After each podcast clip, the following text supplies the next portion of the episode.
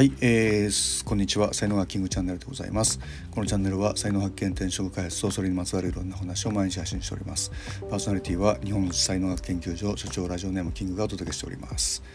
火曜日でございます。皆様いかがお過ごしでしょうか。はい今日のタイトルですけども、えー、新 YouTube チャンネルの最初のゲストは元プロ野球選手荻野忠宏さんという、えー、感じでえー、いきたいと思いますあの新しいね YouTube チャンネルを、えー、始めました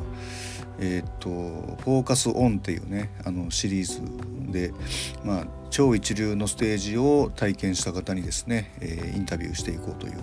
まあ、僕との、まあ、対談形式に、え、なります。で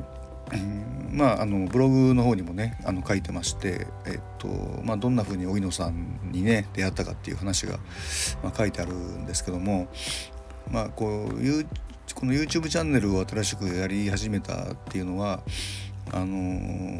やっぱそのね才能を使ってその道を極めた人ってやっぱりねいらっしゃってでそういう方々がですね、まあ、特にその同じ才能の人ですよね。えー、に対して、あのー、こうやってやるんだよやってきたんだよこういうことがいろいろあるから 頑張ってねみたいな、ま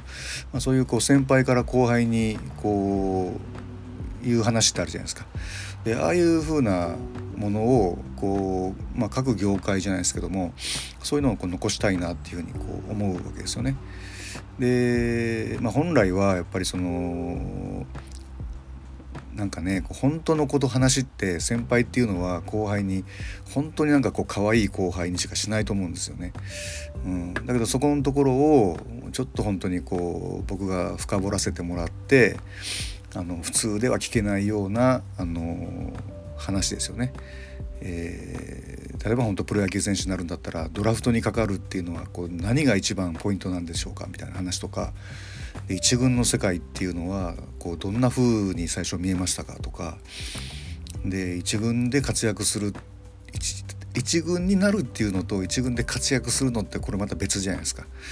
そういうふうな話であるとかで、まあ、特に、えーと、荻野さんはプロ野球の後にもう一回社会人に戻られるんですけども、まあ、その時にこういろいろ指導しても全然その指導がアマチュアの選手に入れなかったっていうことからそういう研究もね、えー、始めるんですけども本当そのプロの世界プロの選手とアマチュアの選手はどこが決定的に違うのかみたいなねそういうこう本当なかなか普通のインタビューとかではあの出てこないようなところの話を聞き出そうというふうなコンセプトに、え、なってます。はい、今日のね話ブログに書いてますけどもブログの中に、えっと、YouTube チャンネルありますので、えー、よかったらそちらもご覧くださいませ。長いです。1時間半あのほぼノーカットで収録してそれを全部上げてますんで